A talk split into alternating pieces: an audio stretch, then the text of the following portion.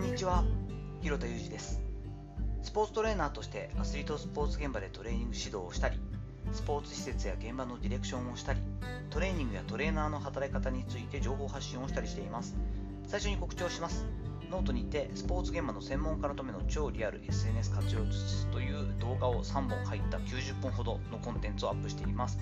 えー、現場に入っていつつ、えー、情報発信をしたいけれどもなかなか忙しいしいろいろハードルあるよねと思っている専門家の方向けに、え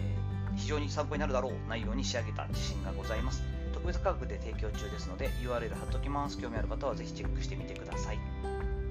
本日は前回放送の続編のような内容ですけれども属さないと属せないの違いという話をしていきます。狼というほどのワイルドさはありませんけれども知り合いや家族からは一匹狼という認識をされています。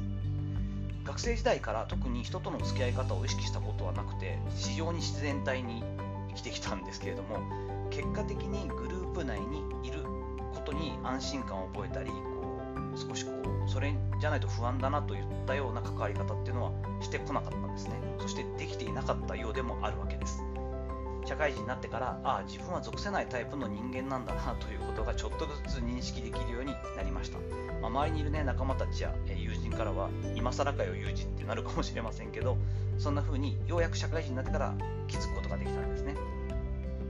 一人でいることも好きですし自分が大切に思う人とは自然な形で時間を共にしたいなとも思っています。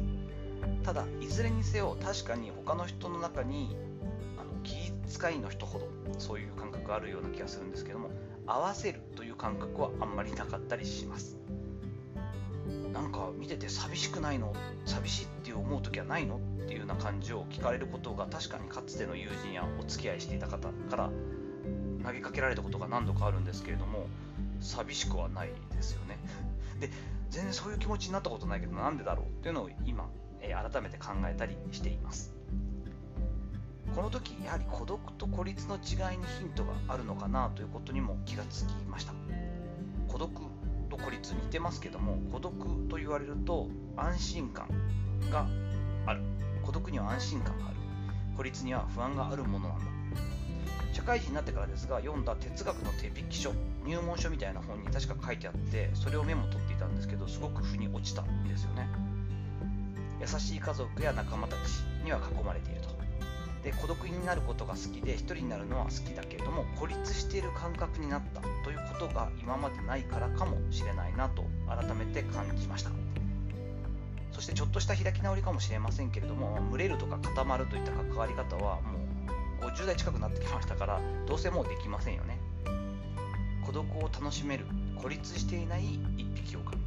そんなものを目指して今のところめちゃくちゃ充実していて楽しんでいるこの人生を今後も全うしていきたいななんていうふうに感じています。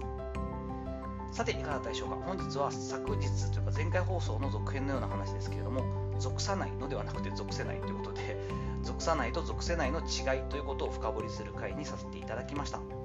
本日の話のご意見やご感想などあればレター機能を使ったりコメント欄にお願いいたします。いいねやフォローも引き続きお待ちしております。どうぞよろしくお願いいたします。本日も最後までお聴きいただきありがとうございました。この後も充実した時間をお過ごしください。それではまたお会いしましょう。広田裕二でした。